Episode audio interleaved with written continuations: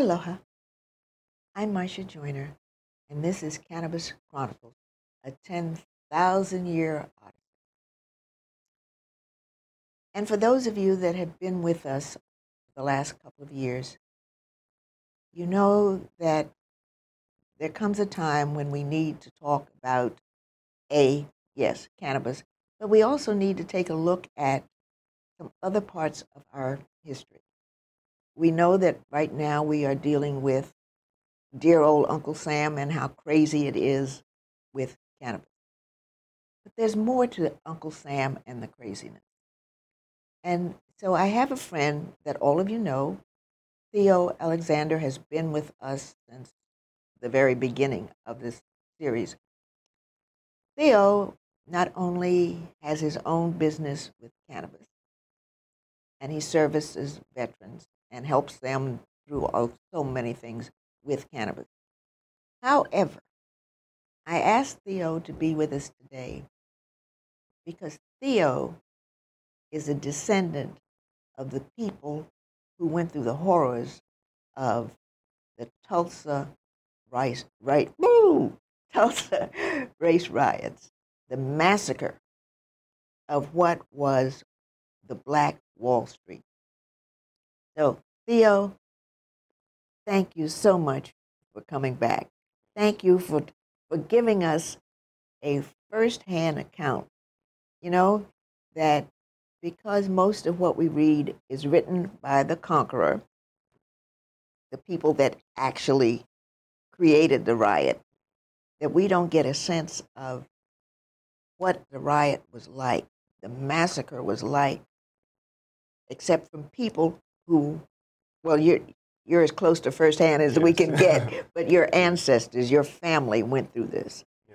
Now, Thank- just to give you a background, this was 1921, 1921, May 30th. and Tulsa at that time was that Greenwood? Is that what it the was? Greenwood Good. District. Green- Green. It was unbelievably successful. Yeah. It was a black neighborhood with doctors and lawyers and dentists and Banks, pharmacists and banks and schools, hospitals. hospitals, libraries. All of these were black owned. Yeah. Gorgeous place. Beautiful. The, and that's why it was called Wall Street, Black Wall Street, And also Little Africa. Little Uh, Africa. That was another nickname that was contributed. Yeah. Contributed to, uh, to Black Wall Street. So, so tell us about the success of of this area. Black Wall Street um, was centered in Tulsa, Oklahoma, in the districts of uh, the streets Greenwood, Archer, and Pine, with the streets that, you know, cordon off the, the section of Black Wall Street. Uh, in the heyday, um, late 1800s up to 1900s, Oklahoma was started to welcome settlers uh, who were free black slaves uh, to open territory. This is prior to it being called Oklahoma and settled as a, a state. Um, it was a place where it was a place of refuge for a lot of people escaping the South and the tragic slavery situations that was going on, with, along with the Jim Crow. And so they settled in Oklahoma, in Oklahoma, and they established Tulsa there. And Tulsa developed into what they call a black Mecca. Uh, prior to any other state having any kind of considerable black wealth being shown um, as success, even during those times of oppression and slavery and things like that, and also coming out of World War One. Um, a lot of people from the war effort uh, brought their families there to settle. And the fortunate thing was uh, Oklahoma has a large oil reserve, Tulsa, which has one of the best ports, one of the most successful ports. This is what contributed to the wealth of Tulsa, which was black owned. And it was considered the, the wealthiest place on the planet at that point in time in 1921 um, with the oil reserves and also with the success of the bankers and success of, um, of doctors and lawyers, many of who contributed to first-time inventions or first-time surgeries, things like that. Um, so we were very fortunate to have Oklahoma, or prior to Oklahoma's territory, um, to have that land um, below the Mason-Dixon line even, settled by successful blacks, and we were doing our thing back then.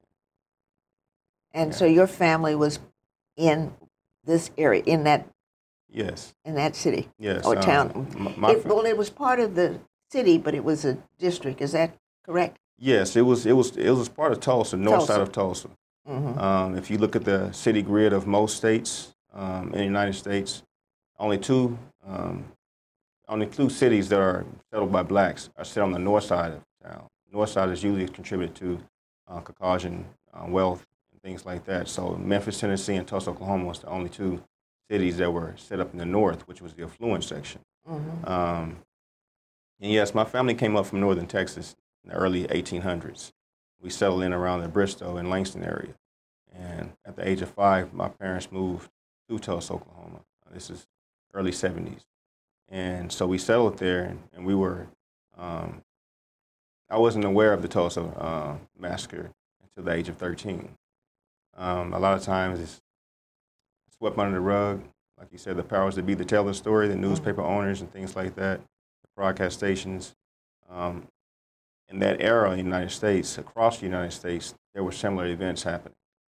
I know you talked about the Elaine massacre recently. Yes. Uh, you had Rosewood in Florida. Mhm. Um, you have a series of events happening in the early 1900s into the mid to 1900s.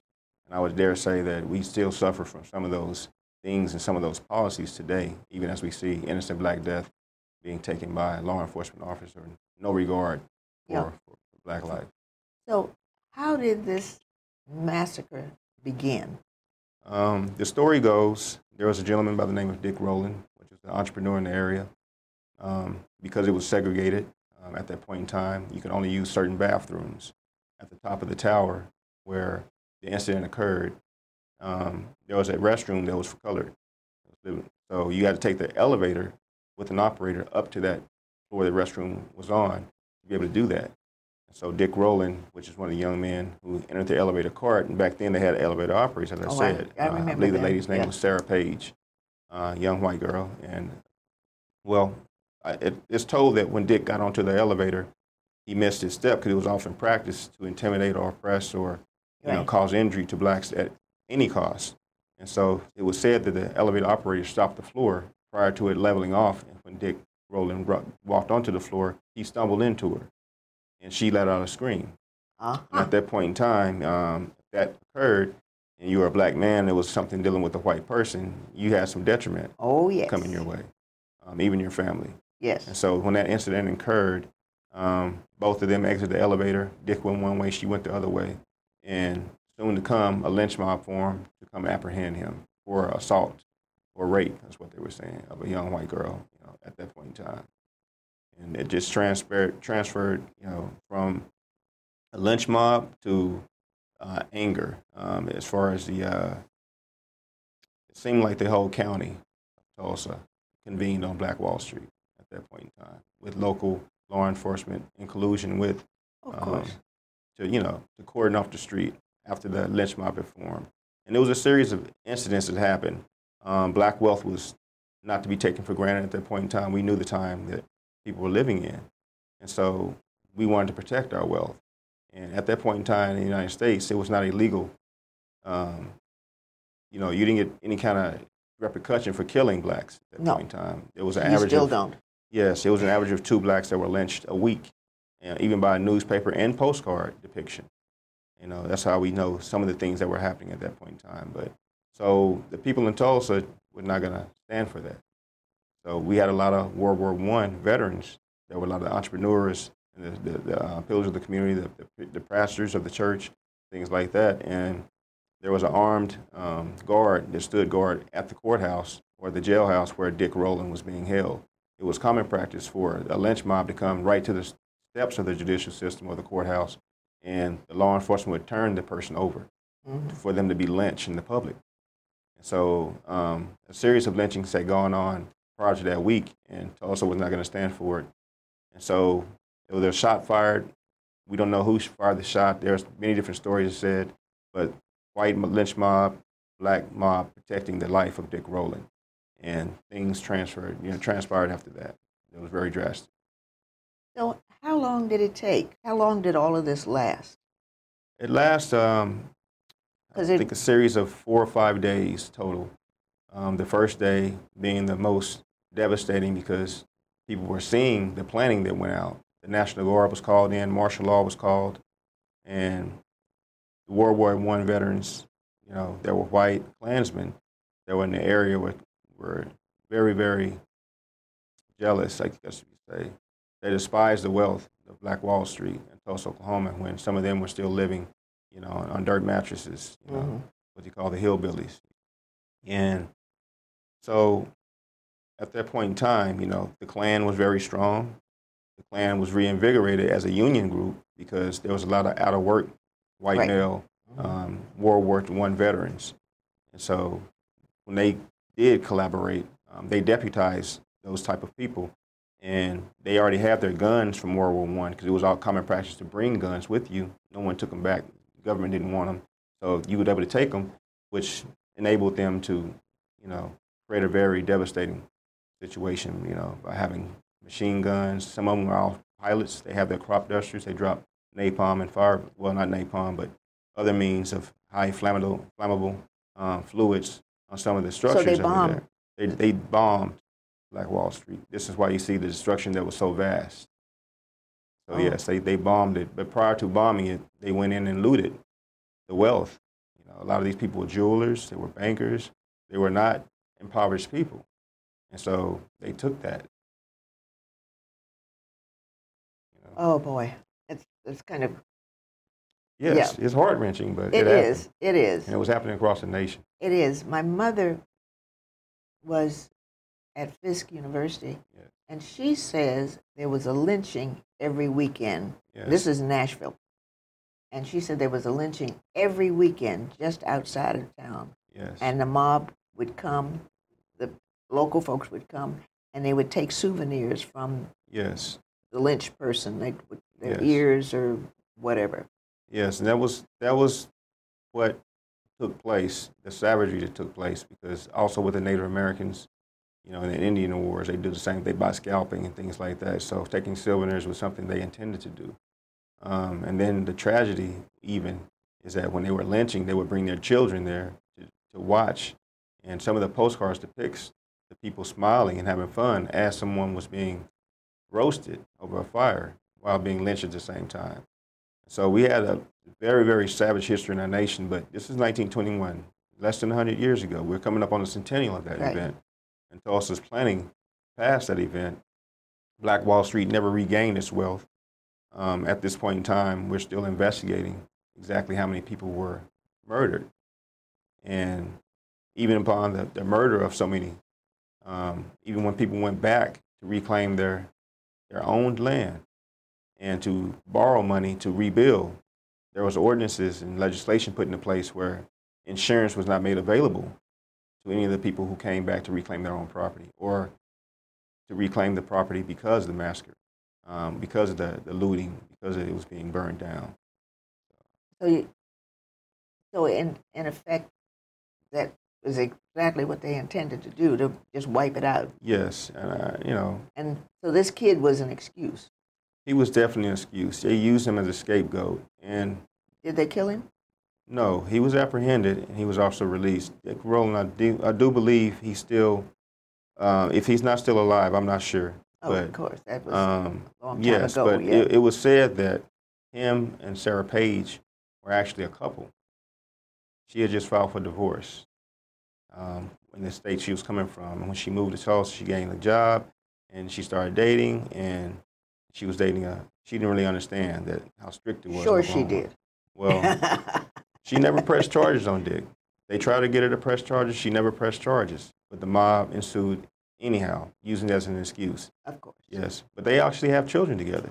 Oh, they, yeah. they settled in another part of Oklahoma and actually had children. And I guess they lived their life, but um, that's an unknown story. I can't really verify that, but people in Oklahoma, we understand that you understand that. the tragedy was caused because of that. We have, dear, we have to take a break. When we come back, I want to know more about the story. Okay, we'll be back in one minute. Hi, guys. I'm your host, Lillian Cumic from Lillian's Vegan World. I'm, I come to you live every second Friday from 3 p.m. And this is the show where I talk about the plant based lifestyle and veganism. So we go through recipes, some upcoming events, uh, information about health regarding your health, and uh, just some ideas on how you can have a better lifestyle, eat healthier, and have fun at the same time. So do join me. I look forward to seeing you, and uh, Aloha.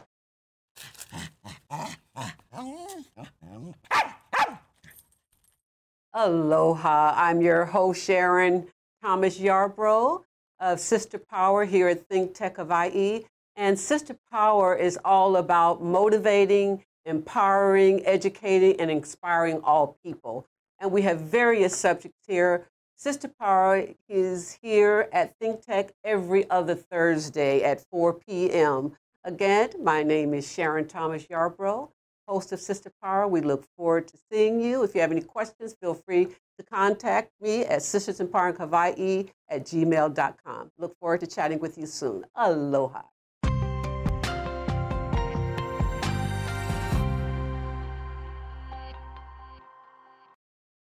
Aloha. I'm Marsha, and we're back. This is Cannabis Chronicles. And if you joined us late, it doesn't look like Cannabis Chronicles, but we have taken this opportunity to talk about a part of our history that is not known. And with the occupant and the White House, it scares me to death that we may be headed back to this very thing, this time in history. So I asked Theo to join us. Now, those of you that have watched Cannabis Chronicles, you know he's brilliant when it comes to cannabis.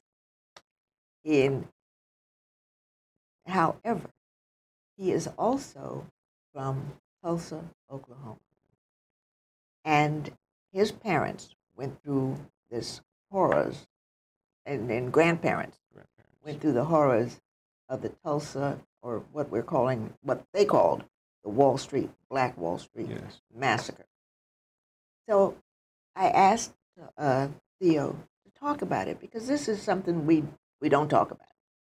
We don't talk about where we were, what the last time we went Right. through this. And at that time, we had a very racist president also. Yes. Mhm. Okay, so you were telling us about Tulsa, about this Greenville, which was Greenwood, Greenwood, yes. which was the Black Wall Street, Yes. and all of its wonders. Yes. And then we had the massacre. Yes. And uh, as I say, you know, Tulsa's unique because it was the biggest massacre on American soil up until the Oklahoma City bombing, which is also, you know, Mhm. Rapture Street from Tulsa. Yeah. So we have two major incidents in the two major cities in Oklahoma that depict, you know, the views on some some of the governmental, well, I would say anti-government views, um, because the people in Black Wall Street were taxpayers. You know, we were lending to the white sharecroppers, even at that point in time. They were coming to get farming equipment um, and other things that they needed to survive, uh, out, you know, on their farm properties and their homesteads. And unfortunately, you know, the same resentment for black life is alive and well. It is. Um, on a lighter note, um, we had a lot of great things to come out of Tulsa.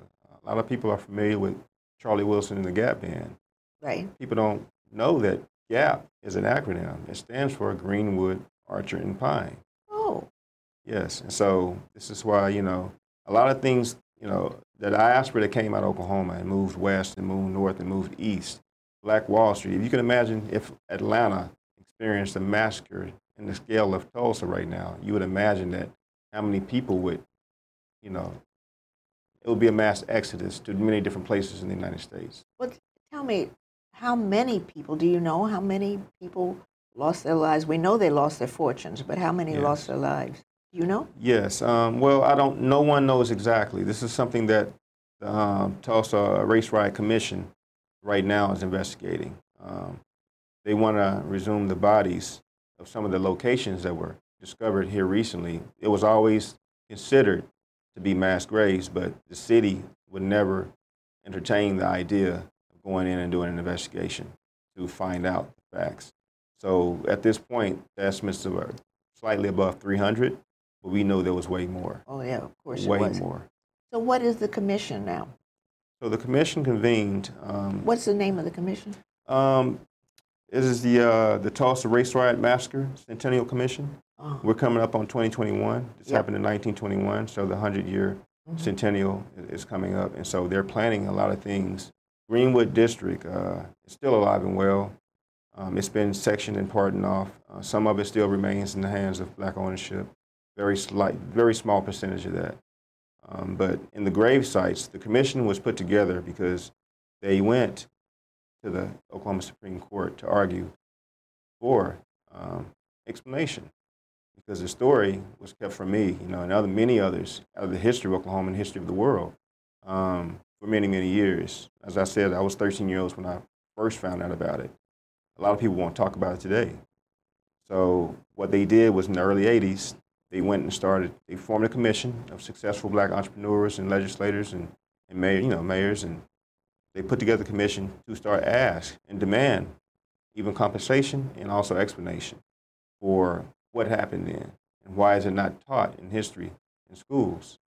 So one thing that the commission did was they installed through the Department of Education in Tulsa, in Oklahoma in general, a curriculum. Um, two types of curriculum. One's a one-day curriculum, and then another one's a five-day curriculum. The one-day curriculum is for people who just need to be acclimated about the history, kind of a nutshell approach of uh, what happened. And it taught from grades uh, third grade up until um, your junior year in, um, as, a, as an Oklahoma history course in college. So it covers a broad, broad scale of the age groups that need to know and understand.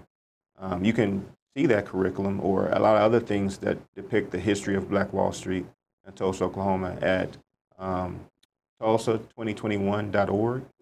Um, it's a very great site. Um, there are a few videos and also some of the things that you should know about Black Wall Street and what we're doing today to commemorate Yeah. that. Yeah. Now repeat that, that again, the name of the uh, Yes. website. The, the website, what the commission is called the Tulsa Race Massacre Centennial Commission. And you can find that website at www.tulsa, T-U-L-S-A, 2021.org. So can anybody uh, take the curriculum? Can anybody? I mean, you don't have to be in a class in Tulsa. Can outside people? Yes, the curriculum is there to teach the history of the Tulsa Race Riot. Um, teaching the history often helps you to understand where you need to go in the future. Yes, of course. Um, if we don't know our history, we, we're doomed to, repeat it- to and repeat we are it. So. we're headed down that road as we speak. Oh boy, yeah.